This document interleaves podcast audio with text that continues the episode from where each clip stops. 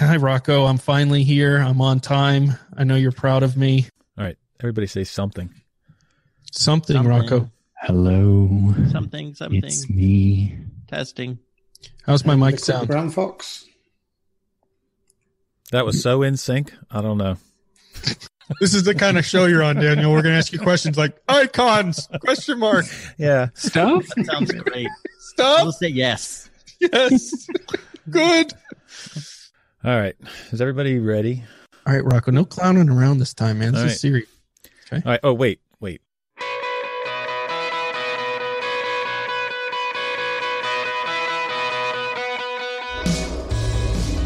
Welcome to another episode of Destination Linux Podcast.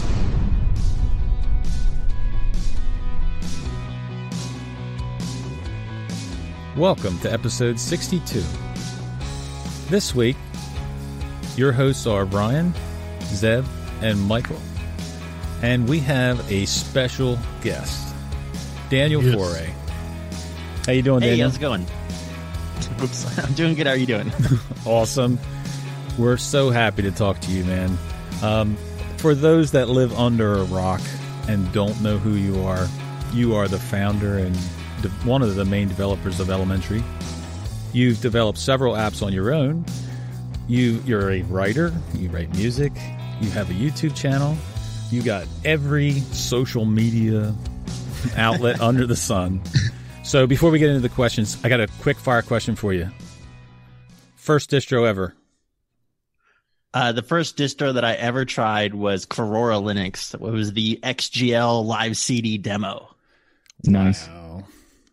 Rocco, I don't think that should have been the first question. When I was going through his history here and looking it up, the first question that really came to my mind, the first one I actually wrote when I did this document is, why does he have to be so freaking talented? I know, right?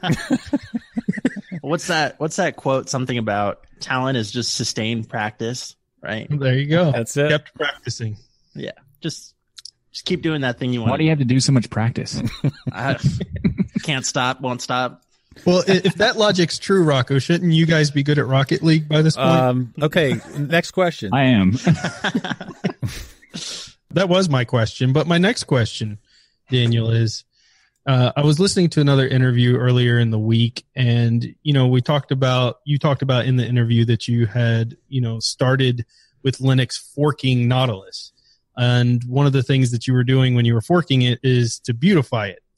Um, so at that point, you know, when you think about Elementary, you think about how beautiful it is. So I kind of find it interesting that that's how you kind of started, was beautifying something to begin with. But what is that process, or what was the moment when you were forking Nautilus and working on it and beautifying it? You're like, you know what? I'm just going to make my own distro. Well, um, I mean, I guess... Um The way that we, we kind of approached it, because back then it was, um, I think actually the first project that I really contributed on was probably Docky. But um, so at, at the time, I, I had like near zero development experience, right? And so there was actually another developer that was interested in um, coding um, for Nautilus, but uh, I had just started pushing out designs on DeviantArt. And we were looking a lot at like how much of the window of the file manager was used for U I controls over content. And so we're really looking at like how can we maximize the space used for content and and make the U I controls not so crazy. But um, the point where it turned into like we should do a distro is when we started to have like a suite of apps. We started attracting attention from different people who were like, yeah, we should we should really concentrate on making really great apps. And uh, we had enough people together that we were like, okay, you know, how do we distribute these apps? And uh, at the time, the only way to distribute your applications was to like get them upstream into like Debian, you know, and that's pretty clunky. And and so the fastest way to get our apps into people's hands was, oh, we'll spin a distro and pre-install them. Nice, makes sense. Yeah, that um, that follows up to the next one. Next question is, um, since you wanted to make a new distro. There's, there was already existing D Es like GNOME and K D E. What made you decide that you wanted to do your own D E instead of just using one of the other ones? Uh, well, the first release that uh, we shipped, we actually did ship with GNOME two. And um, at the at that time, it was when GNOME three was like first starting to come out and Unity was first starting to come out. And there was a lot of like kind of um, I don't know if division's a good word to use, but there was a lot of people in the ecosystem that were like, hey, you know, this is a time for us to rethink what we think the desktop should be like. And um, we weren't really super excited about those directions that different people were going. And we thought like, well, what what do we want it to be like? You know, what do we want to do? What would we do if we could do anything? And that's how we built Pantheon, was kind of looking at like, what is everybody else doing? What are the things that we like from the desktop that we have? And what are the things that we wish we could do? Right. So that the, because of the D Es were already in these massive changes, it made sense to just, you know, if you didn't like what they were going with, it would make sense to just go ahead and make your own, because there, there would, you'd have to do so much work to compensate for whatever they're doing anyway. Yeah. It's like everything's changing anyway. This is a really good point for us to think about what we want to do. Sounds good. All right. So the, the interview that Ryan had mentioned uh, was on Nerd Continuity, I think it was. Yep.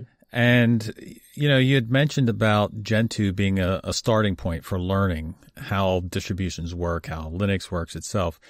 So is that a better option, or maybe a a different option than, say, to learn Arch? Or is there a difference in learning Arch and Gentoo, and, and would that be better in learning to code? So I've actually never run Arch before, believe it or not. Wow. Yeah. But um Uh, I, I guess I got into Gentoo just because Quora was based on Gentoo, and I wanted to see like how it worked more. And for me, like what I got out of the experience was was realizing all the different parts that make up the desktop and how modular everything is, and kind of the realization that like when you're running Windows, it's monolithic. You just get this one big thing, and that's how Windows mm-hmm. is. Yeah. And when you're using a Linux desktop, and especially something that's more um, like Gentoo or Arch, you get to kind of go through and go, you know, okay, starting from this base, this kernel, or just getting to bash, or then you go, okay, well, I want to have Windows on my screen, so I need a window manager. And, uh, you know, if I want compositing, then I need a compositing manager. But maybe I want a tiling manager, and you can do that too.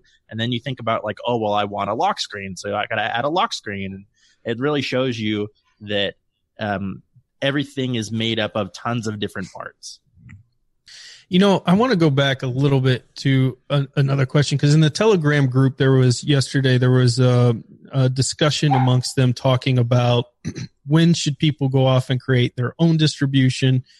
And we have so many, so one point was there are so many distributions out there right now. I wish people would focus more on solidifying what we have. And then the other point of view is, you know, this is the whole point of Linux, that we have all these choices. Being in it, being a kind of a foundation distro at this point, like Elementary is, what is your take on the balance between that? Should the people like you who are talented and have the ability to do this stuff be focusing on creating their own distros? Do you wish there was more kind of collaboration going on in there, or, or you know, refinement of the products that you have within um, Linux? I think that from the outside looking in, it probably looks like people are more divided than we actually are.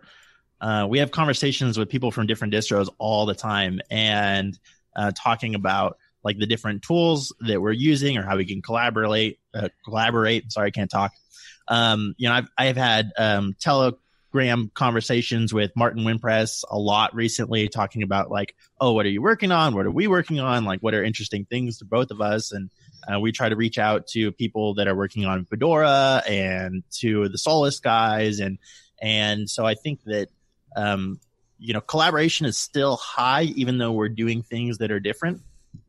And I also think that um, if you have an idea that you really want to, like, pursue and find out where it goes, then I think you should do that, because Um, even that we see stuff like Unity, where a lot of people look at Unity and Canonical and they go, wow, like they did a bunch of work for no reason and it failed and now it's bad, right? But it's not really like that. Like they did a bunch of interesting research and development and kind of put this product out into the world, and people looked at it and received it in different ways, and all of us learned things. We learned things that we could do better, and we learned things not to do. And by them doing that experiment, it made all the other distros better. Nice. That's a great way of looking at it. So uh, kind of a follow-up question going back to uh, where we were. You, besides being just a developer, you also obviously create music. And I listened to some of your music. It was great. Thanks. Um, what are some programs that you use? Because people love to know programs they can use in Linux to do stuff. I assume you do all of your music development within Linux at some point. Uh, so what are some programs that you use for your music? So I, I wish I could say that I did all my music stuff on Linux.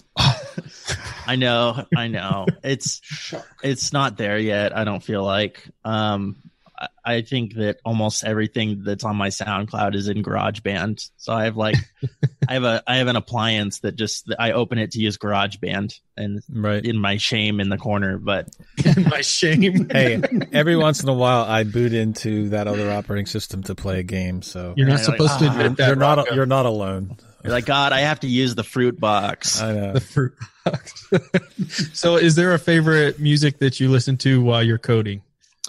Uh, recently, I've been getting super into listening to like uh, lo-fi hip-hop beats.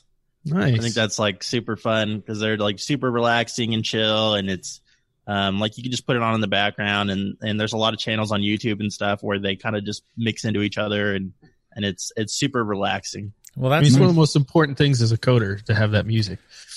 Yeah, that's what I was going to say. I mean, it's like everybody around that that I talk to, that we talk to, will say, hey, I listen to this while I'm coding. So it's like mm-hmm. a, a thing, I guess. Yeah. And then sometimes you want to have some like fast paced music too. So, I mean, at least I do. I'm not sure if you do, Daniel, but like for me, like I've had times where I'm just coding in some like low, low leaves, low, uh, low level. low uh, beats per minute stuff, and then all of a sudden put dub, dubstep on because reasons. Yeah. You got to get hyped sometimes. Yeah, You're exactly. over there slamming you on your keyboard. Yeah, both keyboards even. Every once in a while, you just got to have Luda on in the background. So you can... Exactly. Like uh, so just to go back to the uh, the collaboration thing, I just wanted to, I was just curious that uh, are there any developers that right now that are that inspire you to do what you do? And um you know, if if so, is there anyone you would like to collaborate with that you currently are not collaborating with? Um, that's a tough question. It's there. There are a lot of people doing really interesting things right now, and um, I think that there's a lot of people that you can look up to in different ways of how they approach problems, or like the kind of impact they're making, or like I really enjoy um, seeing. For example, some of the ways that guys like Martin interact with their communities. And um, I really enjoy seeing like some of the things that um, Ike gets really excited about on the low level side and, and how passionate he is about like performance yeah. and things like that. So I think there's, mm-hmm. there's like really interesting people that are, that are kind of role models in different ways for the different like areas of expertise that they have. And I think that, um, like as far as like collaborating with people that we're not currently collaborating with, um, I think the biggest ones for me is I, I would like to be closer to a lot of upstream projects. I feel like we value a lot um, when we are closer to um, the people that are working on Vala or glib or uh, AppStream or things like that. Like it's it mm-hmm. makes our products better and it makes their products better, I hope.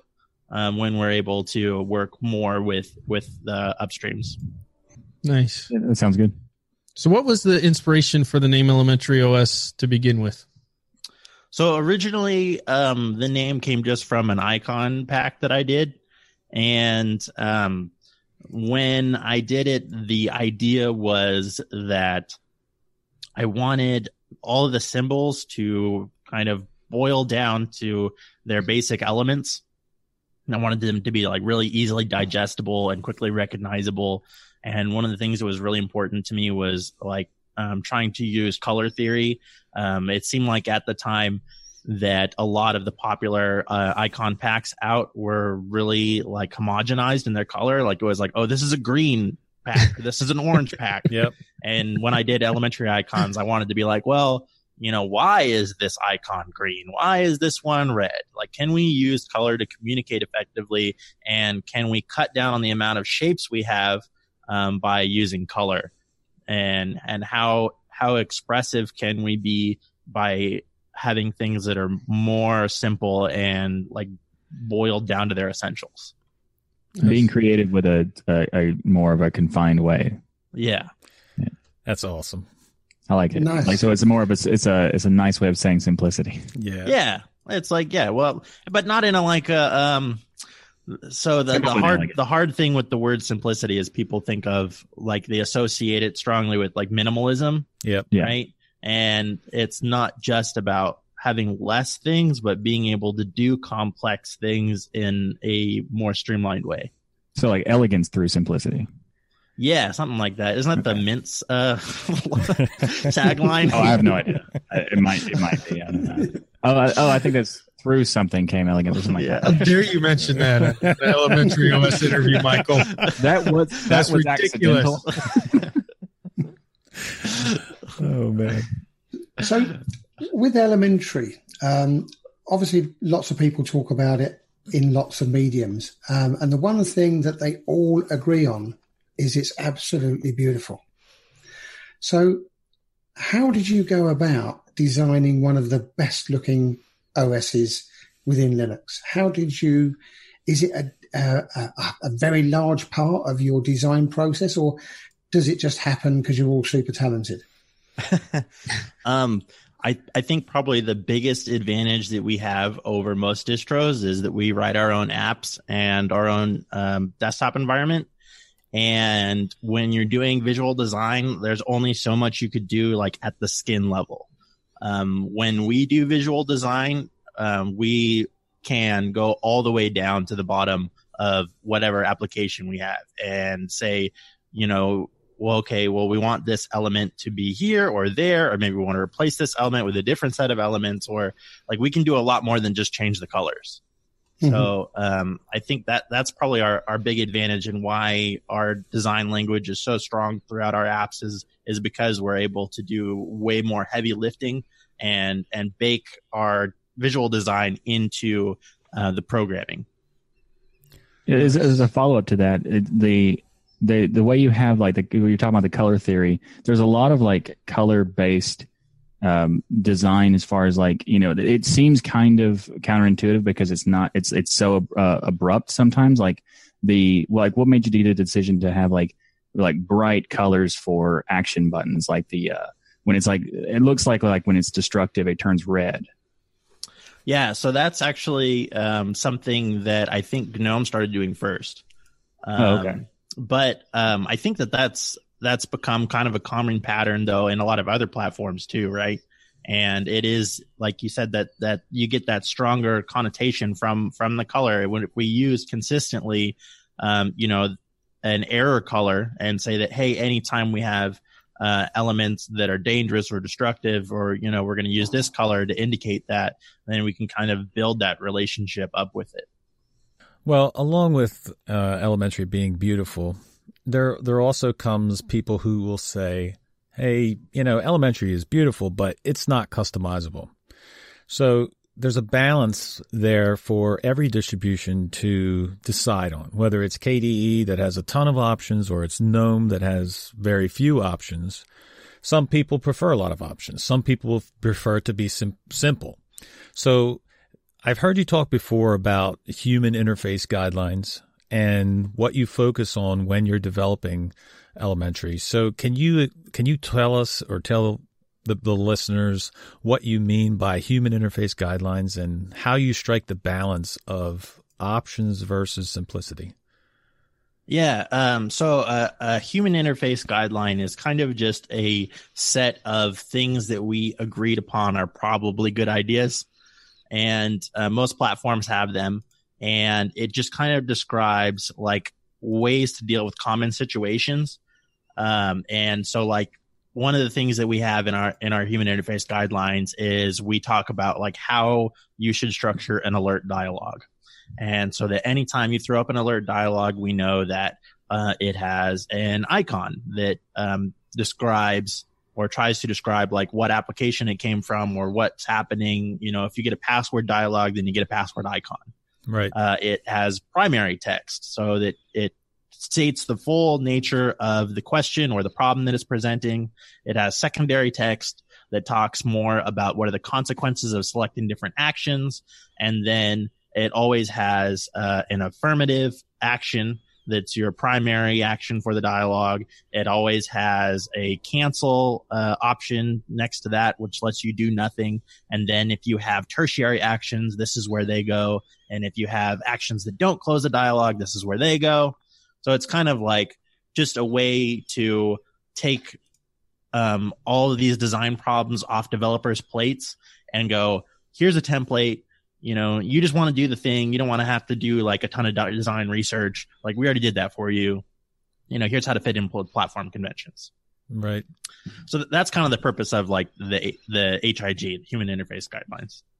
Um, with respect to like customization and settings in particular, um, one thing we try to talk about a lot is kind of drawing a balance between Um, what things are design and engineering decisions and what things uh, make programs more accessible to more people.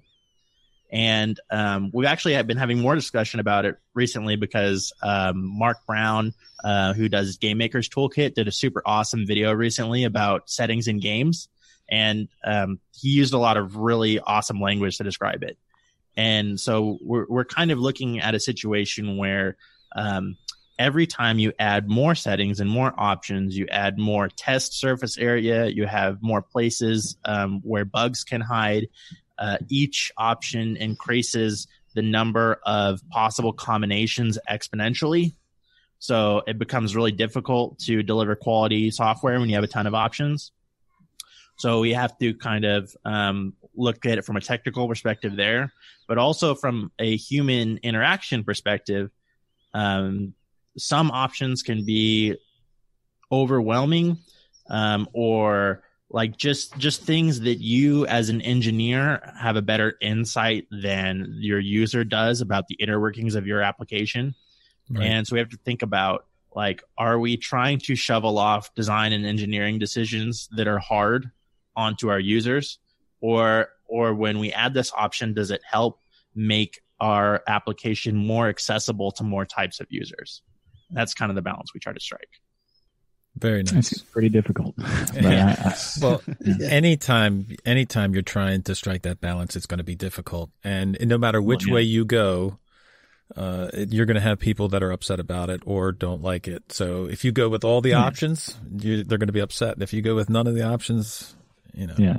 Either That's way, the best it, explanation it, it, I've heard of the situation, because I never really thought about it from the standpoint that every time you add in those customization capabilities, you're adding in more potential breaks, more potential bugs. That doesn't mean you don't want it, but that's something you have to consider when you're trying to give somebody a complete package that they can just go and use without having those negative impacts, you know, right. to, to be experienced. Um, so, you, Ryan, you talked about um, having a, a, you know, some bugs within the software there. Um, when I was looking, I couldn't find a reference to the or to an official elementary forum. So how do you go about um, providing a method by which your users can come to you and say, look, I've got this difficulty. I can't quite understand this. So you haven't gone with a forum, I don't think. So what, what is it that you've gone with? So we have a, a Stack Exchange website, actually. And if you go to our website, we have a, a link up in the header that's the support link. And mm-hmm. on that page, you can find some documentation, like getting started and installation guide and stuff. But there's a link also to our Stack Exchange page. And um, we like Stack Exchange better than a forum because uh, it helps surface common questions.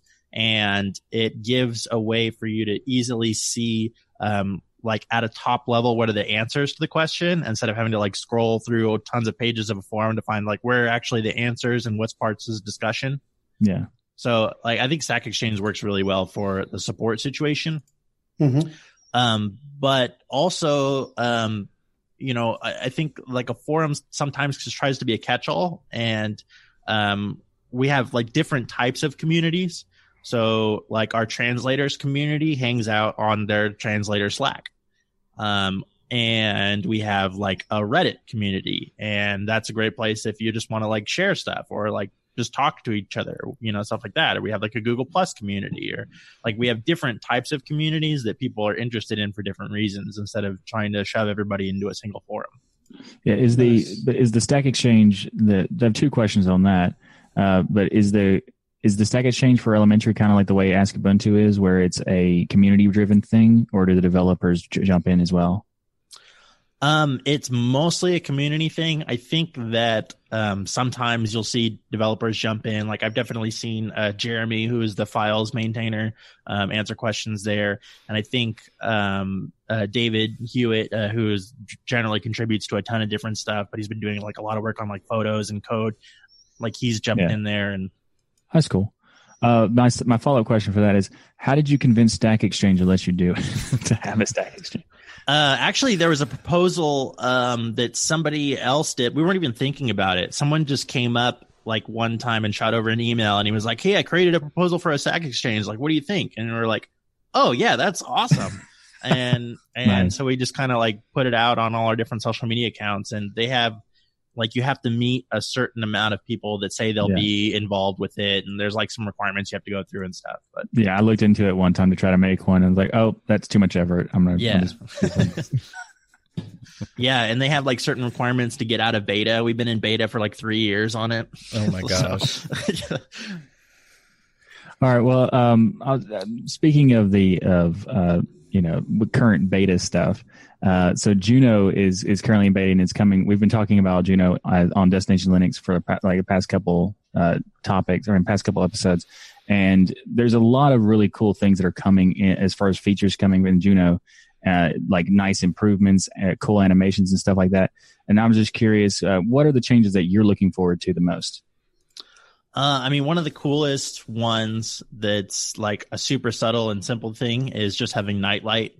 Like I really dig that because, yes. you know, if I'm up late, you know, I, I really enjoy having nightlight on my phone. Um, and especially yeah. because like uh, I, I'm pretty sensitive to light and I get headaches, you know, staring at the screen too much. So it's super helpful when you're just like, I need my screen to be as red as it possibly can be right now. You know, turn the brightness all the way down. Like, yep.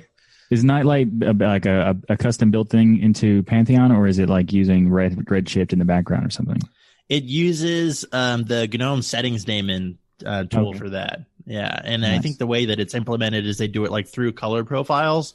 So like if you take a screenshot or stuff like that, it won't affect it. Nice. It's only on your display. It's not like it's overlaying an image or anything, which is pretty cool. It's funny because that's one of those tools, Nightlight and ones like it, that I didn't use for years. I didn't have it for, you know, a decade before, but now I can't imagine living without it. It's just yeah. one of those tools that's kind of come up, and it's so useful, especially yeah. when you're working on things late at night. I was, yeah. I had the same feeling where I was like, look, people were like, why would you use Red? Like when Redshift became a thing and like the Flux thing came out, and they were like, mm-hmm. this is so good. Like, yeah, whatever. And I need color. I need accurate color. Right. And then I just said, okay, whatever, I'll try it. Like, oh, okay, I, I understand now. Right. yeah. Another big one I'm I'm actually super excited about is, um, I don't know if you guys uh, saw, we we did a big rebranding where we did um, our app Scratch that we'd always considered kind of a general purpose text editor. Mm-hmm. Uh, we did a big rebranding on it, and now we're calling it Elementary Code, and we're focusing on code editing with it. And nice. When we first made that announcement, a lot of people were like, okay, you changed the name, so what? You know, like big deal, right? But um, that kind of change of how we looked at it has led to tons of new features. It's led to redesigning a lot of stuff. Um, it's allowed us to focus and say, okay, this is outside the scope of editing code. So Um, you know, drop that, cut that, whatever, you know, this is inside the scope. So maybe this shouldn't be a plugin. Maybe this should be a core part of the app. And now that this is a core part instead of a plugin, like there's new, interesting, cool things we can do. Like the folder manager used to be a plugin, but now that's a core part of the app. And it's like so much better than it used to be.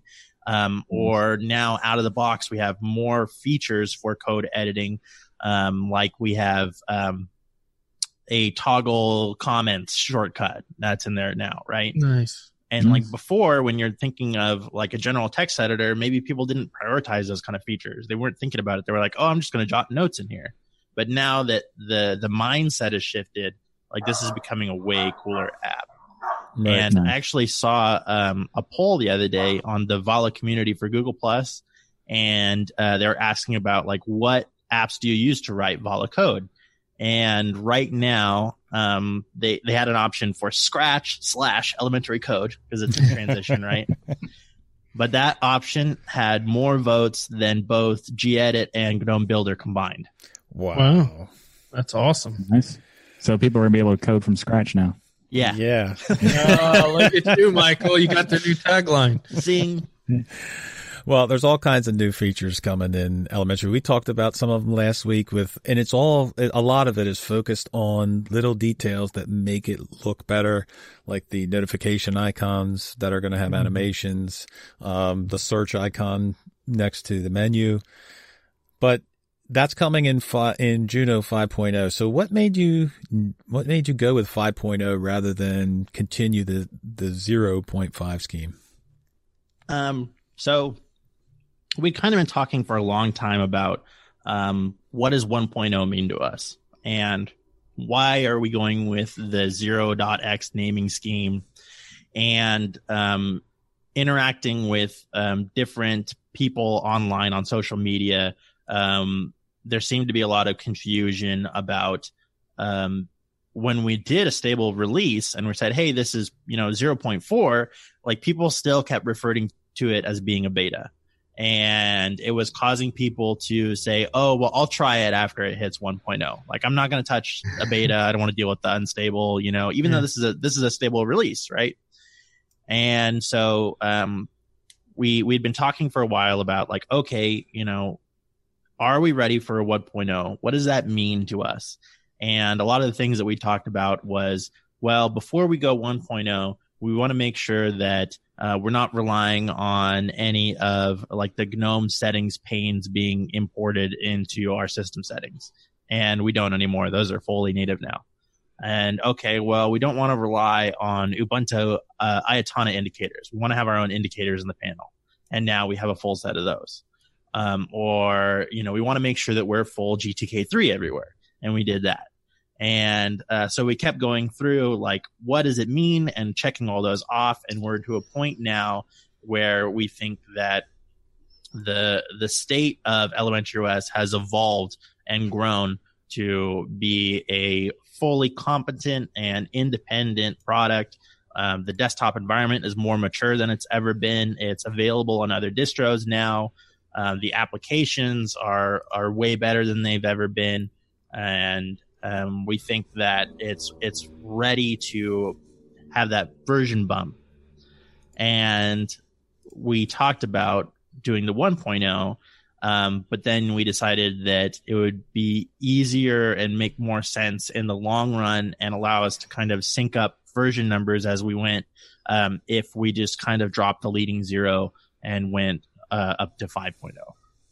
Right. So instead of just people going having being confused by being beta or not, you can just say like those the the, the number order doesn't really necessarily matter. It's just like five, six, seven continue like as as already going. Right.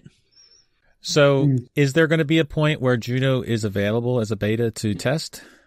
Yes. Uh, so we're getting pretty close right now. We're just kind of taking through the regressions list, and um, I think that because we're we're trying to get like. Um, all these big features in so that when we release the beta, like it's feature complete and it's not just like a total piece of crap. And then we can just, you know, Aww. do the polishing. People never read the beta part, by the way. I want it to be like, why is this not working? Yeah, like what, what the hell? Where's my lock screen? Right. There's Michael's comment. But That's you the know that they would do what? that. I would never notice that. You would know that they would do that. Yeah. So we want to make sure that like, you know, we don't have like massive regressions in there and it's just like, little bugs and stuff that we can just kind of pick off. And in this day and age, beta practically means you've released the full product, because every time someone even tries to release like a beta game or anything, the first thing you see is this piece of crap has this bug yeah. here. Like they don't, it doesn't calculate in anyone's mind anymore that beta yeah. means you're testing. Hello. Definitely a good decision in my opinion. Yeah. I Rocco approved and I approved. All right. So awesome. The n- next couple of questions we have uh, are coming from patrons. So to quote you or the website, I should say, elementary operates on a task-based rather than a time-based for system releases. So you don't you don't have a release date. You have it when it's ready. So what are the qualities that you have to see before you say, this is ready to be released. Right. So um, historically, we've done releases built on um, the Ubuntu L T S releases. So as far as like the most kind of time base we do is um, looking at when the L T S is coming and going like, okay, we're not going to release before that date, you know, or like this is far enough away that, you know, we're not going to wait for the next one. Right. Mm-hmm. But um, for for our release style, we kind of go, what are um, the features that we'd like to build out for this release? And what are um, major issues that we'd like to resolve? And we kind of put together a task list, and then we work through all of that. And um, then when we're getting to a point that we feel like we're either too close to the next L T S, or it would be too far away from the previous, you know, trying to hit that sweet spot of keeping things fresh. And then we kind of go, okay, what's super important, you know, cut all the features that we had planned. We'll pump them to the next release. Uh, focus on cleanup. Um, let's get our translator situated. It should fix with the string freeze, you know, and then and then we kind of like tie a little bit, nice little bow on it and and put it out. Nice. Nice. So currently you're on sixteen point oh four. Juno's going to bring us to eighteen point oh four. And I, I want you to be completely honest here, with especially with the con section. You can't you can't sugarcoat it. So what what are some of the pros of eighteen point oh four you're seeing, and then what are some of the things that you're seeing that you're kind of concerned with? Well, anytime we move um, to a new base, there's always like the struggle of, uh, yay, we got a ton of new A P Is, and ah, crap, we got a ton of new A P Is. You know, so it's. It's uh it's awesome because we're able to do new features like Nightlight um, that weren't available before. Um, we're able to do more with G T K being on the latest version. Um, we're going to get better hardware support and better performance from a new kernel. Um, you know, so there's a lot of cool stuff like that that comes from being on fresher repositories. Uh, and also any work that we had done with upstreams that we're waiting to trickle down onto, right? So like the way that it's set up with us having to get packages from um, upstreams, we could have done work with an upstream like a year or two ago, and we're waiting for the new release before we can use it, right? Gotcha. So like that's something that um, is really cool about bumping up to a new release. Um, but also when we do that, then there's a lot of like, okay, what broke? Like what A P Is changed? Yeah. Um, you know, oh man, this D-Bus interface isn't available anymore. We have to find out what the new name is, or, you know, oh, um, the G T K C S S um, A P I changed. And so what do we have to style differently? Or like trying to track down regressions is like a huge con when we move to a new base. So no specific head scratchers, but just overall. Uh, I mean, and like specific things that we had to do with this one was, um, like I said, the G T K C S S changed a lot from sixteen oh four to eighteen oh four, mm-hmm. uh, which is really good, but it also was a lot of work. Yeah. Uh, and I tried to get ahead of that early, um, so that we were we had something usable, um, so that people could be running uh, the daily I S O, um, because the style sheets are like so involved these days that like you can have a completely unusable system if your style sheet isn't good. So that was wow. something I tried to get out of the way um, super early so that people could actually run the system. Uh, we've had changes to um, D-Bus interfaces for things like um, U-Power, uh, which meant that like uh, for a while the brightness sliders didn't do anything and uh, stuff like that. You know, I, something we're still actually working on in the daily I S O is light lockers broken, um, so you don't have any screen locking. So we got to get that fixed. Um, so there, there's stuff like that where it's like you find out what broke. You know, well, that's not a problem for you, Michael, because you don't ever lock your screen, right? Or does yours yes, never go correct. into sleep mode? Correct. One of those ones I know you don't utilize. Pretty much never in either one of those. You're like, hey, elementary's good as it is, just ship it, man. You don't even have to worry about that feature for Michael. Yeah, I don't need I don't need a lock screen or suspending or hibernation. You're good to go. I do. I do. Keep working on it, man. So uh, another patron question was, uh, and it related to something we talked about earlier about the icons. Um, so that the The the main the main question is like everybody knows that the that Elementary is one of the biggest reasons why Elementary is, is, is considered beautiful is because the icon set is so well done and so cohesive. Uh, but the, the only negative I've ever seen people talk about is that when you add a new application that is not a part of the icon set, it kind of just it just doesn't flow well at all. And like a lot of people do add applications that are not, you know, haven't been considered to be put into the icon set. Um, is there any plan or, you know, future roadmap where that you would consider adding a- icons that are not necessarily using the Elementary style, but would like make them look better in the dock if they were to install them? Um, no, um, our stance on that is kind of like, it would be totally unscalable for us to try to do that. It would be a never ending project because there's always going to yeah. be like an infinite amount of new apps. Um, what we're trying to do instead is um, we're trying to work with developers who are publishing their applications in App Center and give them tools and templates and advice and write articles. And um, we built um, actually recently went through and, and did a, a way more expansive color palette to try to make it easier um, for um, not only uh, third-party developers, for ourselves as well, to um, make like gradients that make sense, that match and look like the ones that we use in the other icons, or like try to make yeah. sure that the rules are really clear uh, and try to make it easy for um, people to ship icons that, that look right. Would there be any interest if like a community project was built around uh, like making a fork of the icon set and just kind of like seeing if people would submit them?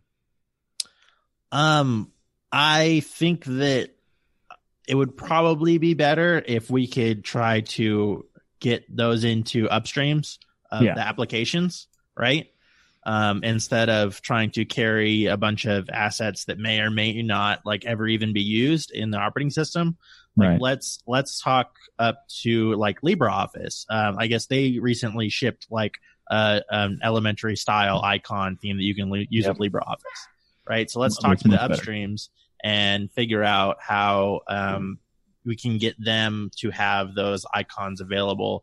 And maybe when they install their application, um, that they install these community icons for different, you know, sets or whatever. I, like yeah. that's a hard thing about being a cross-platform application, right? Is like how do you yeah. how do you how do you blend in and conform with platform rules, right? Yeah, most most just say not even try, but like, right. it is nice to like LibreOffice is finally trying. yeah. yeah, so it, it's hard. There's there is kind of like a hard standoff between like um you know whose responsibility is it to take care of this kind of thing, yeah. right? Yeah, I can I can understand that. Yeah. Okay.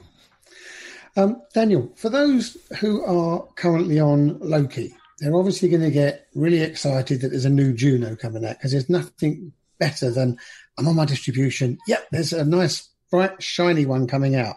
Yeah. Is there an upgrade path for them, or will they have to reinstall? I think that the way it's looking right now, they're probably going to have to reinstall.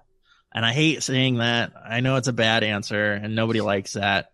Um, but we, we are actively um, working on trying to build a good upgrade path.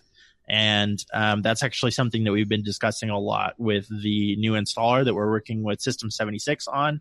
And there's been a lot of discussions about um, more um, like atomic style installs where we're trying to figure out like how can you cleanly separate and upgrade the base operating system and preserve like the user settings and things like that. And some of the major challenges that we have right now are with things like um, externally added software repositories and how um, when you, you have no knowledge or expectation that if we try to upgrade those, like will it just completely break package management on that user system? And, and also like, the P P As might not even be compatible with a new version anyway. Right. So like um, I think as far as I know, uh, like Ubuntu just straight up like disables all of them when they do an upgrade. Yeah. Right. Yeah. And so th- there's concerns like that. Like like there's a lot of like technical challenges to it. And I think that we're getting to a place where we have more of the technical foundation to be able to do release upgrades. But I don't I don't think it's going to make it into this release, unfortunately. Yeah, that makes sense. Um, it's somewhat related as far as like, um, you know, keeping up to date with different things. Uh, I'm just curious that you have uh, Epiphany is switched switched to your main browser for default in Elementary now. Mm-hmm. So, what is, have you seen any significant problems switching to uh, to Epiphany? And if if you do find problems, do you have do you have a direct connection with the GNOME team for you know fixing those up upstream? Yeah, actually, uh, the uh, main developer for Epiphany hangs out in our Slack channel, and he's super cool and responsive. And um, nice. That's always convenient. Yeah, and if upstream is downstream all the time, that's great. Right, and and so like one of the things that was super awesome going into this release is so uh, in Loki we carried like a big old patch set to do all kinds of stuff and change the U I around and and do various things um, in Epiphany to kind of make it do things we wanted. And so this time around, when uh, we went to upgrade um, to the new version of Epiphany, we were able to drop like a ton of patches. Um, a lot of stuff like made it upstream features and, and options and things like that, that um, it's just way more maintainable for us. And it's cool that, um, you know, those kind of features and stuff made it into uh, everybody else that's using Epiphany. And, nice. um, And and yeah, it's it's just um, Michael's been super cool about like, hey, you know, how can um, I help you guys, and what can we do to make um, Epiphany better for Elementary us users? And actually, he gave a talk at Quadac about it, and like like he's super cool. So now in Epiphany, I have I haven't really utilized it as a main browser before. I mean, I played with it within Elementary, but then you know I go to what I'm used to, where I have all my settings at like a Uh, Firefox or something like that. It, is Epiphany a, a, a one browser solution? Meaning, if you want to watch Netflix through it or D R M content, does it have that capability yet, or would you still have to have a separate browser to to, to use that type of content? Um, I don't think D R M playback works. Um, I'm not sure because I don't really watch Netflix on my computer. Um, but I, I don't think that works. But in the new version, there is uh, Mozilla Sync support. Nice. So, uh, so yeah, if you're if you're coming from Firefox or if you have Firefox on other devices, um, then you can use uh, Mozilla Sync with Epiphany, and it'll keep all your stuff in sync. Which that's is cool. Pretty cool. So that helps that you awesome. Really quickly. Yeah, yeah. I, like I think that. that's that's like a killer feature that um, stops a lot of people from using um, a native browser. Is going like, well, it doesn't work with all my other stuff, right? Right. So hopefully um, that'll open the door for more people to be like, okay, cool. Like I get all the like native U I good stuff, and I don't have to abandon like all my settings and, and history and all that stuff. Yeah, that's huge. I mean, uh, when I was playing uh, with it, I was like, wow, this is gorgeous, but it doesn't have my bookmarks. So let me go install Firefox and sync all those across. But now I won't have to do that. That's pretty yeah. awesome. Yeah. I love that. Also, I like the, the Epiphany has this one hidden feature that I wish they would make more like less hidden, where you can have like web apps built with Epiphany. Mm-hmm. And like it just like the individual session based web apps like in Epiphany is so fantastic that I I have it just installed just for that feature. Yeah, wow. I think that something that's really advantageous about having a native web browser is that we know that it's being tested. Um, like we ran into a huge problem uh, within the last few months, and I think it's still not fixed upstream. Um, where Google Chrome tried to do some browser detection or some um, desktop environment detection, and it decided that if you're on Elementary O S, when you maximize the window, you don't need window controls anymore. And there's nothing we can gosh. do about that, you know? And of course, people get mad at us, and they're like, well, you know, why is it broken on Elementary O S? And we're like, I don't know. Let me pull up my direct line to the Google headquarters and yeah. get it for you immediately. Yeah, it's also super convenient. They made their own toolkit for the Windows, so that's yeah, even, even more impossible to mess with. Right. So we talked about collaboration earlier. We've had System seventy-six on. You mentioned them in a, in a uh, prior comment, but Elementary and O S and System seventy-six coming together seems like a beautiful thing to me and a great combination of talent. So can you tell us about how this relationship with them got started? How did you guys get synced up? Yeah, so the first time I met Carl was at uh, U D S a long time ago, and he was super excited. I had no idea who he was, but he came up to um, a table uh, at the bar. We were hanging out, and he was like, hey, man, check out this laptop. Like, this is super cool. And he's like, like, look at all, like, it's all, like, super native, you know, built for open source and everything. And he was so excited about it. And I was like, oh, yeah, how much is it? And he told me, and I was like, dude, I can get a MacBook for that price. and and that's how I met Carl. And you were uh, not very sensitive to him showing. I, you I had no point. idea. I had no idea who he even was. I felt broke like, his heart. As man. soon as he walked away, the guy sitting across this table, he looks at me and he goes, "Dude, he's the C E O of that company." I was like, "No." You know. If we ever have him on and we ask him what's the worst experience of your life, that yeah. story's going to come up, I have a feeling. Yeah, but uh, but no, they're um, they're super awesome, and like I, I met up with Carl a bunch of times at other U D Ss, and it's always been cool to like see what he's working on. He's like super passionate about hardware and and really interested in um, taking full advantage of it and trying to push um, hardware support and capabilities for the Linux desktop. And um, they're super interested in like being at the cutting edge of like machine learning and engineering and stuff like that, which is super cool and inspiring. It's awesome to talk to them about like the projects that they're working on.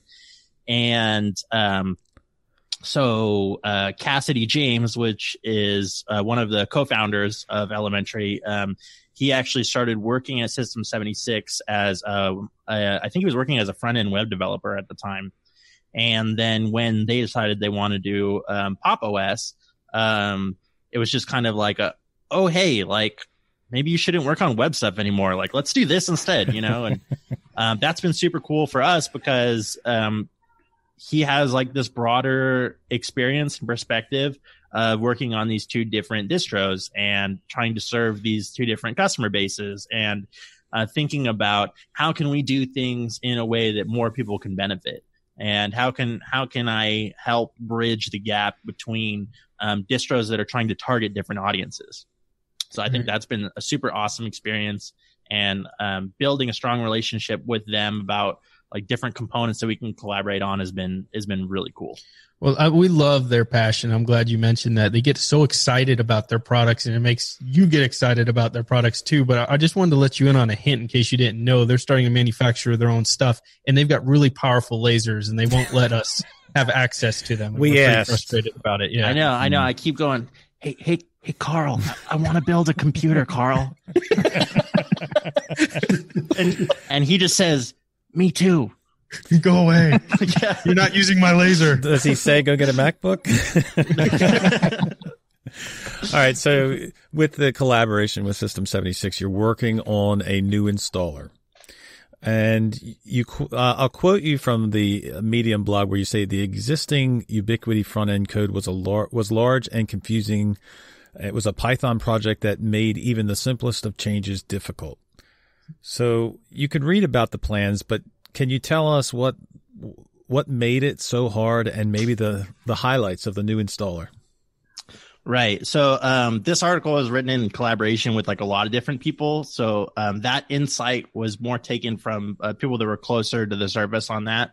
But from my understanding of it, um, some of the big problems with Ubiquity, Ubiquity um, was kind of the fact that when it came out, it was the hot new thing, and nothing like it was really done before. Mm-hmm. And so it was kind of the first good example of what an installer should be like for desktop Linux. And since then, um, requirements have changed, hardware has changed, um, the nature of what we think a good installer and onboarding experience should look like has changed. And Ubiquity and, has not. Yeah. And there's there's also um, a lot of problems from them in that they have to service all the flavors. And if a design change in Ubiquity isn't possible or beneficial for all of the different flavors, then that's like a really hard sell, right? Yeah. You're asking all these different downstreams to do big work so that you can make Ubiquity better for you. Right. Right. So um, the the biggest difference between Ubiquity and the new installer that we're working on is that um, we we kind of looked at it and we thought that the way that O E M installs are done right now is like a whole separate process. And um, the problem with that is that we don't know how good our O E M installs are because we never install that way. We're never testing it. We're mm-hmm. using it regularly. So um, we want to take this approach that every install is an O E M style install. And that solves that problem for us. But it also makes it easier for situations like, um, which we hear this from our, our users all the time, is I downloaded Elementary O S and I put it on a computer and I gave it to someone else, right? And that's an O E M style install, right? Because that person afterwards is going to go set it up. They're going to create their user. They're going to log into their accounts. You know, they're going to go through their whole own onboarding process, you know, separate from the installation process. So that's that's kind of the major differentiating and thing about it, is splitting up um, installation as one process that might be performed by a completely different person than onboarding. Nice. I've done that myself, actually. Yeah. yeah. yeah. So another collaboration that you've had um, with System seventy-six, and this is not really specific to Elementary, but it's like for the wider Linux community, is the Secure by Default uh, campaign that you're that you're trying to push. So how are you going to get generic Linux users like me, bit of a cynic, never used a V P N, never encrypted my hard disk, don't see the reasons why I have to? How are you going to go about pushing this initiative and making me sit here and think, do you know what? They're right. I do need to encrypt my stuff. How's your how's your approach, and how how are you finding that at the moment? Yeah, so this is something that um, Cassidy actually came up with and has been working on a lot. And one of the first things that um, I think started the conversation was when people started looking at like H T T P S and presenting that in web browsers. And um, we we have like different little mantras that we try to use internally a lot to keep us on track. And one of them is um, this design principle that Dieter Rams put forward, which is good design is honest. And when we talk about being honest through good design, what we mean is that when we tell users something, like that should be a true and factual representation. And so when we tell a user that H T T P S is secure, that's not really truthful. Um, H T T P S is good, but it's not secure. It's just better. You know, using H T T P is less secure. So we want to kind of flip the script in that way and and say, um, you know, we're going to be honest about things like H T T P S, or when you're connecting to uh, wireless, we're not going to tell you that uh, W P A two is secure. We're going to tell you that not having any password is insecure. And mm-hmm. and so that's kind of where the Secure by Default campaign started, was talking about how can we be more honest with our security language. Uh, and System seventy-six actually were the ones who wanted to push um, doing full disk encryption. And uh, we started talking about ways of um, presenting that in the installer in a way that is transparent and simple and easy, um, because people are using full disk encryption on their phones and tablets and, uh, you know, their other devices, and they don't know um, that they're using it because it just works. And... It's so, been for years too. Right. Wow. So we, we want to make that the same on desktop Linux and say, hey, you know, we should be secure out of the box. Uh, we should be honest about how we talk about security things with our users. And let's figure out how we can bring security to our users through usability decisions. Nice. So is, is it is this going to be like the the the Pop! O S secure, the secure by default? Is that going to be a like just on that you don't have to choose it in the installer, or is it going to be a part of the installer as well? So right now, the way it's set up is there's a screen in the installer that you get to, and um, it um, sells is probably not the right word, but it like shows you, you know, strongly like, hey, suggests. Yeah. It shows like, hey, this is disk encryption. Um, this is what's good about it. Um, this is the potential negative effects of enabling it. And there's a big old blue button that's like, yeah. And then there's a, a little gray button off in the corner that's like, nah. Nice. We thought about doing that. Like, no, I hate security. Right. So are there any other, I, I love the collaborations. Is there any other work going on with System seventy-six that you can uh, talk about? Um, well, one thing that we're really interested in is they've been, um, so they have the benefit of having like a hardware lab, right? Mm-hmm. And that's something that we totally do not have as a distributed team. And so I abuse Cassidy all the time by going, hey, can you test this in the hardware lab? And um, they, they've been testing a lot of stuff with multi-display and uh, high D P I, and the kind of conflicts that they have there, like when you have a high D P I display in your notebook, but you connect to like an external low D P I display. And how do we make this work nicely with X, which has no idea what D P I is?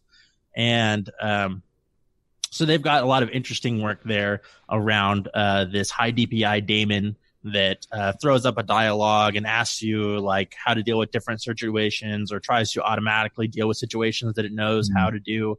And so trying to make that support like much more fluent um, in the X world that we live in right now. And so that's yeah. something that, that I'm really interested in, in trying to look at um, how we could use that in elementary O S too. I like your overall plan here, because if you keep bugging him enough, he might just send you a whole load of computers for free, right. make you leave him alone. That's genius, man. Why didn't we think of this? I'll just put him up in the background, and like every time I go on a podcast, it'll be like sponsored by System seventy-six. Yeah. Love it. Nice. Like, yeah, maybe I'll convince Carl to pay me to play video games or something. I'll be like, hey, System seventy-six. Hey, that'd be awesome. That'd be great, too. You just Twitch it. Right? But so uh, the collaboration has been is becoming like more apparent. I, I think it's it's probably been around for a long time, and it has been in most cases, but it's been a lot more, um, I guess, more public now these days with all the different distros and the different projects and companies that are all working together. Do you think that this is going to be something like in the future that we're going to see more and more of it? Or, you know, I guess really, how could we get other projects to be more open and public about doing the same things that you're kind of doing with System seventy-six? Yeah, I think um, actually I have to thank uh, Martin Wimpress a ton for um, kind of his insights about publicizing things more, um, because we do like do a lot of stuff in the background, and then people, because we're not talking about it, they're like, hey, why don't you do that thing? And we're like, oh, we are doing that thing. It's like, well, you didn't tell them. How do they know? You know, like they, they don't know that, right? Like, unless you go out there and you write the blog posts and you let people know what you're working on, like they don't know, right? Yeah. And so uh, we have to view the lens of this outside observer and say, like, what are the things that we want people to know that we're doing? And what are the things that, like, project the values of who we are as a company and as a volunteer community and, like, the structure of our organization? Or, like, what are the things that we see people saying that we want to let them know, like, hey, you know, this is what we stand for, or this is what's coming next. Um, you know, and, and trying to be way better with our communication is, I think, something that more and more open source uh, organizations are learning is super important uh, in order to have like happy volunteers, in order to have happy customers, and and in order to build good relationships with other organizations. I agree. Um, well, one of the things that has been getting some press recently, um, both negative and positive, Um, is the elementary's team to push towards um, the funding of, of, of their projects. Um, and this can, can be seen on the elementary front page where it says, you know, please purchase um, elementary O S. And more recently into the introduction of your software center, where there is both free and paid for apps. So what is it from your perspective? Why did you feel it was really important to start going down this route? And how did you how did you get that balance so that it wasn't like whack in your face, but was a nice, subtle introduction? Um, and just explain a little bit how you how that came about. Yeah. So, um, well, I mean, for me, you know, personally, um, funding is important because it's how I pay my rent, right? And so, if uh, elementary isn't um, a, a profitable, quote unquote, Um, company, then um, I don't get to live here. So um, that's a good. You know, that, you want to have a place to live. We'll yeah, see it so, with a sign so on the road. We'll build distro. Right. so, so personally, that's important to me because um, if elementary gets funding, then I get to do the things that I love to do and get paid for them, which is pretty cool. Um, but I think that funding um, can be super important in bigger ways too. Like a lot of people see like profit motives and business and stuff as like an anti-pattern. But like one example that I can give is like Valadoc dot org. And Valadoc dot org um, for a long time was hosted on like somebody's private server somewhere as like a pet project. And like no no disrespect at all, because that's like, if you can do that, you're awesome and you're helping and you're contributing.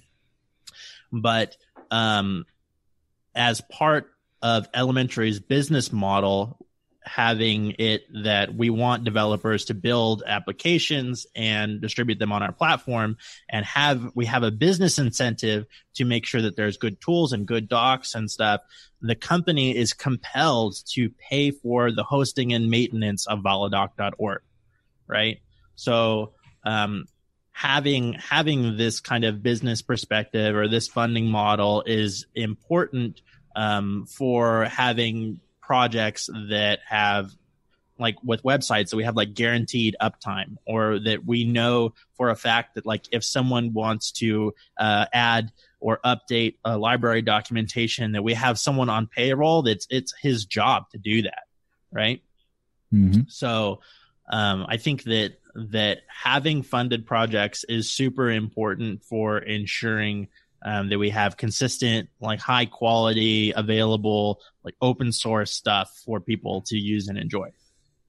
Um, cool. But it, as far as like pay what you want, um, we kind of came to that conclusion um, because it's a compromise between like a ton of different concerns. And the the major fighting concerns are, one, we need to be able to make money to pay for stuff, because it costs money to um, have a C D N that serves downloads of Elementary O S. It costs money to have the servers that build the applications for App Center. And um, it costs money to run payroll to have the people that, that do the things. Um, you know, it costs money to travel or to buy hardware for testing. You know, so we need to be raising revenue somehow. And it needs to be consistent. So things like crowdfunding Um, don't really work, because we need to consistently raise like a couple hundred grand like on a regular basis. And, and that's a lot to ask. Um, and on the other end of the spectrum, uh, we want to make sure that the software de- we develop is widely available, and we don't want to lock people out um, that are in countries where the value of their currency doesn't really allow them to participate in the market. Mm-hmm. Um, we don't want to lock mm-hmm. out uh, people that are uh, just impoverished wherever they are, or students, or like anybody that's just like, I just can't really afford access to quality open source software. We don't want to lock those people out. We want to mm-hmm. we want to take care of them. And there is like kind of a socialist leaning to the pay what you want system, where we're saying like, We're we're trying to strike a balance between, we need to raise funds um, from people that are able to help us do that, but we don't want to lock out people that are not able to do that.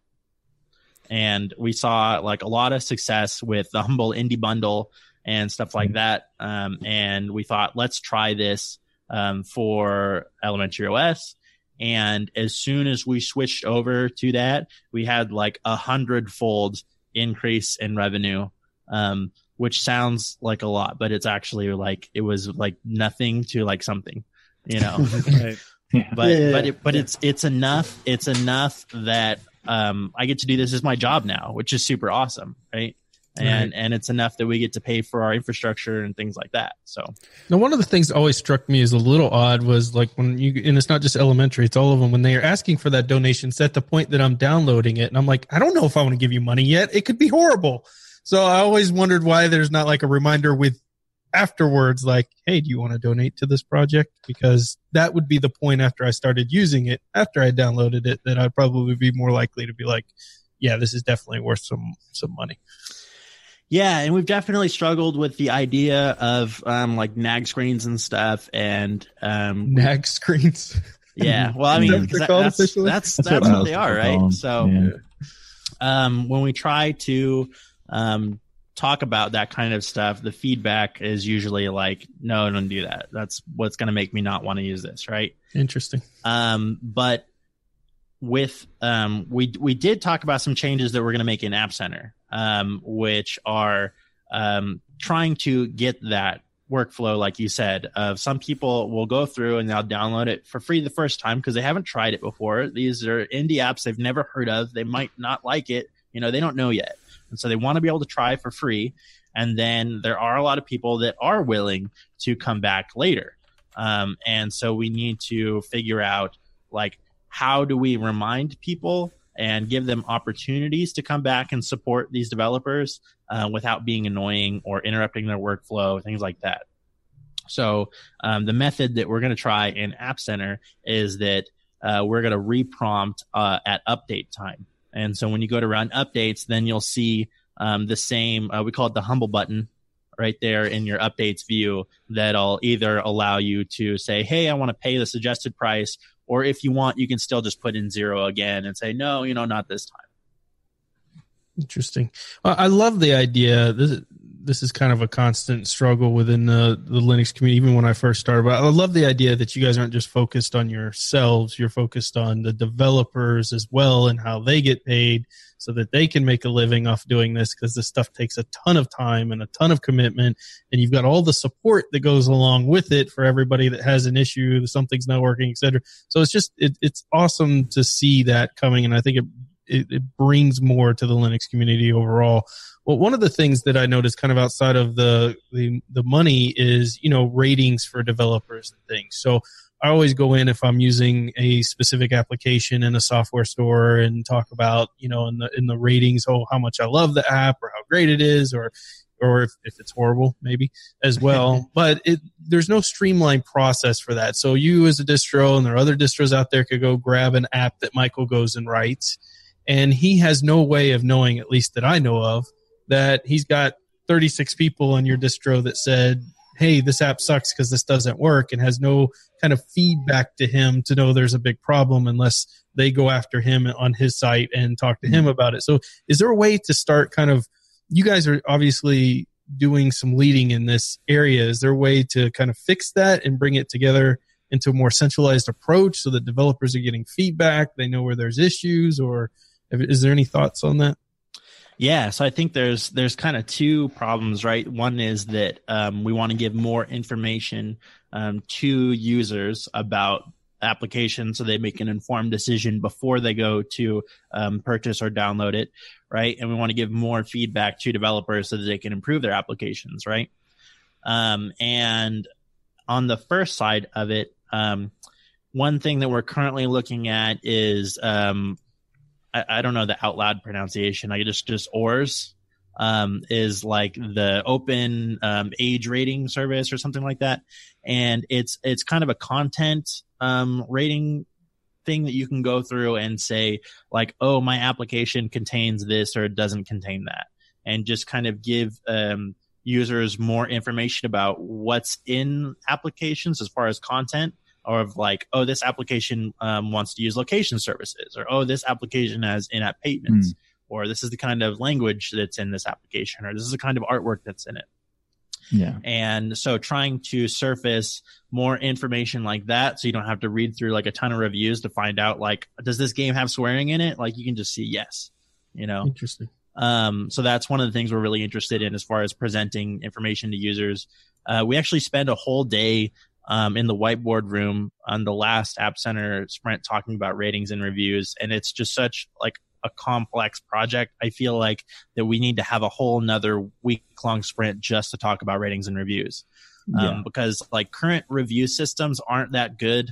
And um, I think that people are slowly deciding that like star ratings are bad.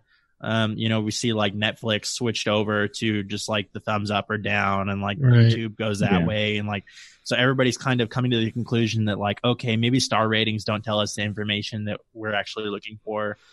Um, there is a website called Slant that does a really interesting thing where instead of asking people to write freeform reviews, they ask them to submit pros and cons. Mm-hmm. And then you like can upvote or downvote, you know, those pros or cons. And so right. it's trying to cut down on like duplicate information. And so mm-hmm. there's a lot of interesting ways to try to surface information. And mm-hmm. um, that's good for developers too, right? They don't have to wade through tons of duplicate comments, right? Yeah, no, that's um, amazing. Because you think of like the Android store, you've got, you know, you've got an app, thirty-three thousand five-star reviews, and then you go and look at it, and there's like five hundred negative ones or the, the latest ones released that are all one star, but because it all gets kind of calculated yeah. in together, you really don't know that there's something really wrong with this. You just assume thirty-five thousand five stars, I'm going to download it. It's got to be great. Uh, but yeah. you don't see all the potential issues of the people trying to say, hey, there's a big security hole here, and uh, nobody else is realizing it. Yeah. Or you make a great app, and then they'll say four stars because this one tiny typo, then you, you can't get the other one. Right, right. Um, yeah, and, but one thing that we actually have heard from uh, developers and, and kind of watched that's been really cool is just for the fact that developers can release on their own schedule, and that we do have mm-hmm. a link in the footer of each page um, that's the report a bug link, and it goes directly to that developer's GitHub page, you know. Um, there has been a faster feedback loop where yes. users can go in and report issues, and a developer can make a new release right after they fix it, which is super cool. And I think that's yeah. a leading edge that we have on like a lot of other distros right now. Is I need to submit our, my app to the App Center then. You do, you do. Yeah, because the developers have this tight feedback loop. And we hear developers on other platforms complaining all the time about like, oh, I fixed that bug like two years ago and it's still not in Ubuntu. Right? I have that and all the time. There's, there's nothing you can do as a developer about that, right? Yeah. Especially when I go to different distros, I try out new distros and I look at the App Center and check out my my app because it's in every distro. And then I look at, oh, there's the reviews. Uh, fixed it, fixed it, fixed right. it. Right. And that's yeah. a super frustrating experience, both for the users and the developers. So yeah. trying to cut that feedback loop back and turn it into a positive experience of like, I reported an issue and it got fixed. This is awesome. I love open source, you know? Yeah, that, that's that's what we try to do. I, I try to find as many people to have who have comments as, as possible, but like dealing with like repos and the the speed of repo updates is uh, right. not not fun. Yeah, yeah. So I think um, in the future, something that might be interesting there is looking into how we can um, bring the experience of filing issues uh, more into like a native Uh, way or more in like a survey format or um, offering other information to developers and like kind of an apport style so that when you submit an issue report through App Center that we can tell you things that users may not think to tell you. Oh, nice. That that yeah. would be very helpful. Yeah, like if we could give you like a pre a printout of the G settings keys that are associated with your app or something like that, like okay, I'm definitely submitting soon. Like that's not in there right now, but those are the things we're thinking about, right? Well, I mean, even if you think about it, that proves that that, that you're you're being innovative in a in a space that I consider frustration just instantly to the point where I've kind of given up reviews of, of in the app stores for things because like they're either out of date, uh, make ridiculous claims for applications that are not even close to what I'm talking, what I'm doing, or just what you know. But as far as like the, the getting involved in development of elementary, there's a there's a tool on your website you link to called Bounty Source. Mm-hmm. And I'm, I actually re- I've never used Bounty Source, but the idea of it sounds fantastic. And I was just wondering how how well has it been working out for you, and you like using it for uh, Bounty Source for elementary. So Bounty Source is pretty cool. Um, for people who don't know, it's a way that you can take um, any issue in a bug tracker and you can pop that link into Bounty Source and then say like, hey, if this issue is closed, I will give whoever solves it fifty bucks or one hundred bucks or however much. And people can collaborate and build up a larger bounty. So you can get like ten people throw five dollars at it, you know, kind of thing. Um, so it's kind of a cool way to crowdfund um, solutions for specific problems. If you're really interested in um, not just general funding, but trying to get specific features or specific problems fixed.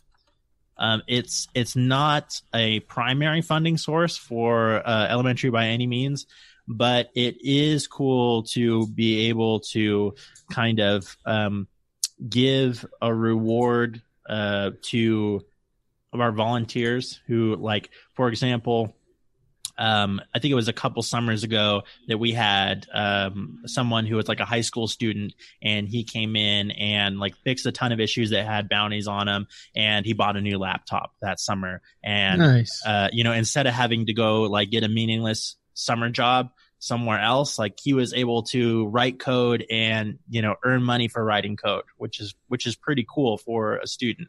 And it's not like necessarily enough money that someone who's a professional engineer is going to be like, okay, you know, I can do this as a job or whatever.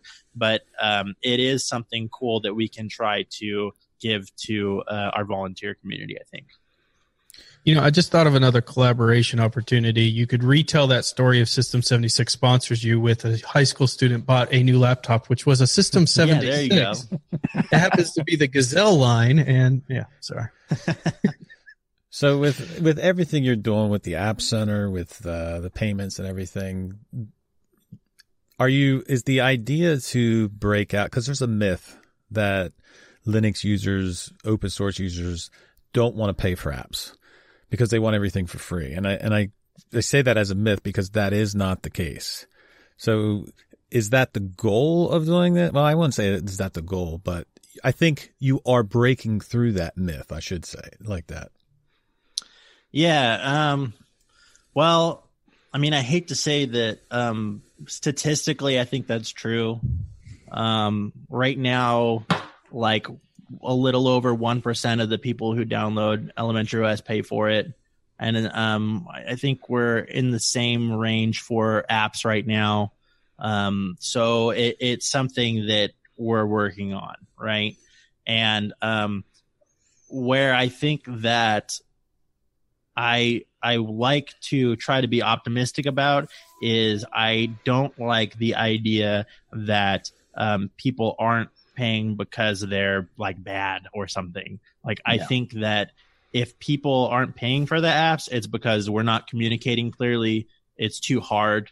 Um, you know, we're, there's something that we can do to make it easier or more clear, like why they should pay for these apps. Because if they can get them for free, like why? Why would you pay for that if you can get it for free, right? Mm-hmm. And so we need to communicate, like, what's the value proposition? What do you get by participating here? And make sure that things are streamlined and not make it frustrating or difficult. Because if it's more difficult to pay for the content than it is to go get it somewhere for free, then, then nobody's going to want to go through that process. Like yeah. there, there's so many examples in other industries of things like Netflix where it's like, yeah, I'll pay the subscription. That's super easy. Now I can just stream stuff all the time, you know, where it's like by, by hitting this convenience and having a sane price point, you can totally build a business. Um, out of out of content that people can get for free, but it's more difficult or less convenient. Yeah, there's also the benefit of like a lot of for a long time that the Linux community was was very rarely asked to pay anything anyway. Mm-hmm. So like just by asking, I like I was I joined a project at one point and I asked how many donations they got, like you know per year or whatever, and uh, they were like, well, we got like ten dollars uh, ever. Yeah. And I was like, wait, why? What do you mean? They're like, we've never asked them. People just send it like, well, okay, let's see what happens if we ask. And then we asked, and then just it continuously comes like every couple of weeks or so. There's at least a few. And like just all you have to do is ask. And a lot of pe- projects don't even bother doing that. So, you know, I think that the, you know, the, the what you're doing as far as like the, you know, setting up for them to to to ask in the first place, even if they don't do it the first time, it still gets it in their in their mind that maybe they should.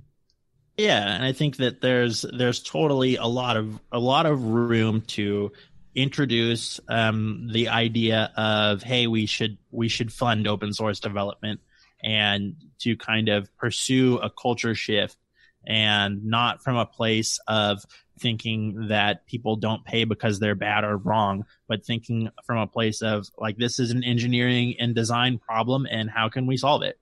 You know, yeah. Be positive about how we approach it. I like the shared pool idea because you guys aren't just going out, how can we get more money for Elementary?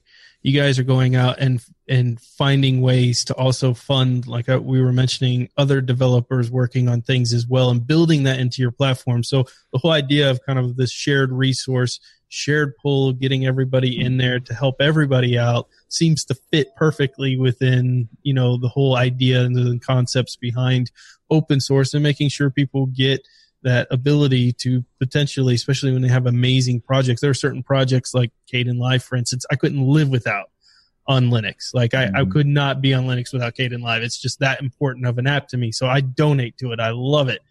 Unfortunately, as a distro hopper, if I donated for every distro I hopped, I'd be broke. So I've got yeah. to figure that one out. But, uh, you know, I, I do like how you guys are bringing everyone into into the discussion in a way. Thanks. Well, Daniel, you have plans for the future, obviously. This is not a, a fly-by-night distro. So do we have to wait till the next blog post before you, you know, tell people about your future plans? Yeah, give us some goodies. Maybe some well, hidden Easter um, eggs. So the, the things that are coming down the pipe right now um, is, well, I actually have a draft up that um, just needs to be scheduled that talks about a lot of the technical work that we've done. Um, a lot of people think um, that we just do like design work and we don't do any technical work. And so I have a blog post that talks about like um, we have shifted uh, many of our projects over to the new Mason build system, and that we've done some work upstream there uh, to make Vala support better. And we've done some work there for uh, making localization support better in Mason and like trying to contribute to documentation there. And, um, making our platform better for application developers. And um, what are the differences that that we've made under the hood? Like, what are the big changes that we're going through um, on a technical level and not just a design level? So that's a that's a big blog post that's coming out. Um, and a lot of the things that are going to be coming up at the end of the month as far as like new features and stuff is uh, just this morning we have a new uh, shortcut overlay um, that is very similar to the one that was in Unity, where if you hit the super key, they'll pop up a nice little window and show you like all the system shortcuts. Nice. So that's a pretty cool new feature like we're excited that. about. Yeah. Uh, we just landed a quick style switch, uh, switcher in code so that um, when you click the menu, you get a selection between a high contrast, uh, solarized light and solarized dark. And then mm. um, obviously when you use the dark theme, like the whole application goes into the G T K dark mode and everything. So that's a pretty cool new feature we're pretty excited about. Nice. Um, we're actually landing a ton of new stuff in code. There's um, stuff in there for like the new... Um, the way that we did um, uh, the trailing space program, uh, strip strip trailing space plugin was totally rewritten because uh, there's new features of like G T K source view, and we have like um, spaces, highlight modes, and uh, completion features, and like all kinds of cool stuff going into code, like keyboard shortcuts, and and like that's like a huge active part right there, which is pretty cool. Um, Bluetooth has some big changes coming to it. Um, because the uh, GNOME Bluetooth wizard isn't a thing upstream anymore. Um, so we kind of looked at like redesigning how we connect to Bluetooth devices. And so it's super easy now when you open up system settings, like it'll automatically search for and list all the available Bluetooth devices in the area. And you can just one click, you know, pair with them. And beautiful. Nice. Like yeah. that used to be a pain for me, at least. I used to hear it all the time in the comments on videos. Does Bluetooth finally work in this yeah. distro? Does Bluetooth work in this? And now I don't hear it as much because there's been a lot of work uh, done on it, which is great. Another one that we just landed that I almost forgot about, which is actually a really big deal, is that um, now we have um, when any application tries to use uh, the GeoClue service to get your location, we'll throw up a window telling you what application is doing it and giving you the chance to either allow them to do it or deny them from accessing your location. Nice. That's awesome. Nice. And then you nice. can go into your privacy settings and uh, you can enable or disable that at any time.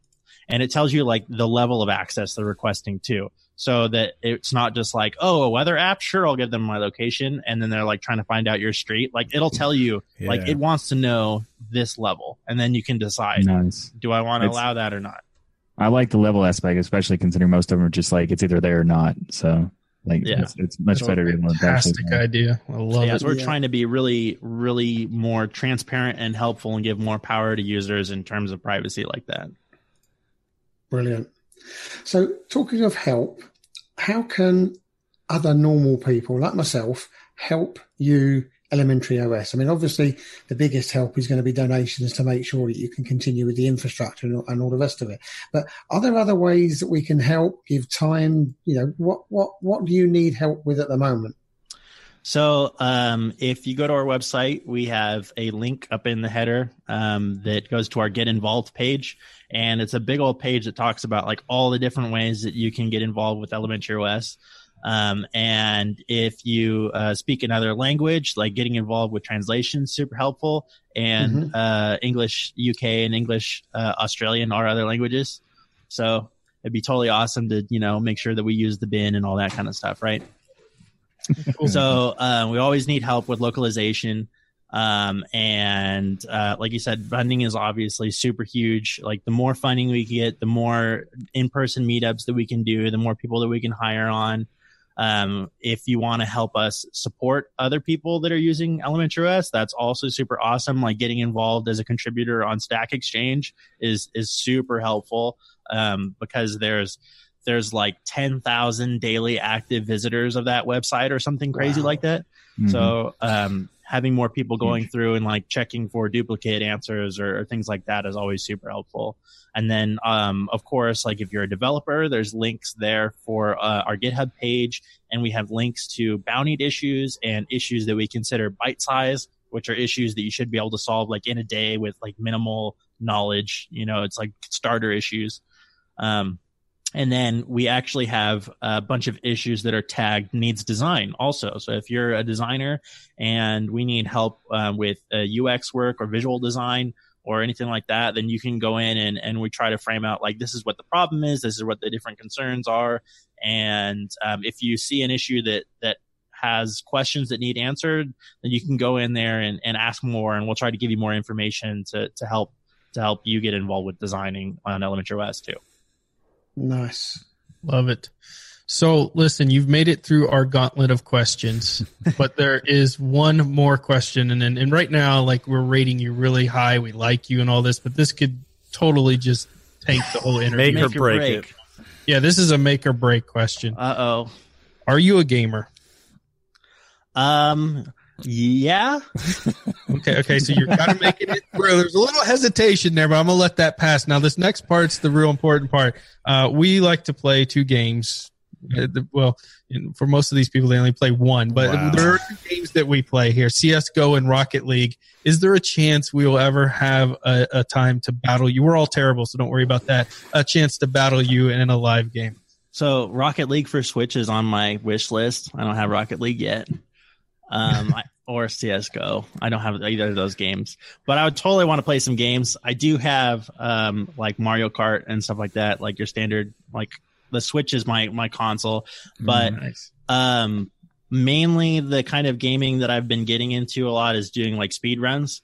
So, oh, wow. um, I have, mm-hmm. you can watch some videos of me really being really bad at trying to go fast in video games on YouTube. Uh, sounds like how we introduce every video we do of gaming. Yeah, so well, just play so this really bad. Um, I, I was getting really into Mario Odyssey runs for a while, um, and it just got so crazy that I couldn't keep up with the routes. So I haven't done that in a minute. But I've been thinking about trying to run Celeste. I don't know if you guys have played that game. No, mm-hmm. it is it is an awesome, super like brutally hard platformer game, and nice. It feels so good to just like play through a level super fast. So I, I've been really excited about maybe trying to do that one uh, if I get some free time. I sound but good. yeah, it, it'd be super. It'd be super cool to figure out um, like some games we have in common, and maybe we could do a little stream or something, play some multiplayer. Oh, that would be a blast! Yeah, yeah. Love it. Even if we don't have it in common, we can just play C S G O, and we're all terrible, so it's fine. That's true. Well, Daniel, we would like to thank you for coming on the show and talking to us. Um, Elementary is a beautiful operating system. And not only you, but everybody that works on Elementary behind the scenes that, you know, maybe needs credit. Thank you all for everything that you guys do. Yep. Thank you very much for, for having me on the show and, and talking about all this stuff. Well, we look forward to covering more events happening in Juno and when it releases. But until then, everybody have a great week. And remember, the journey itself is just as important as the destination. Thanks, everyone. Bye-bye. Thank you for listening to another episode of Destination Linux Podcast.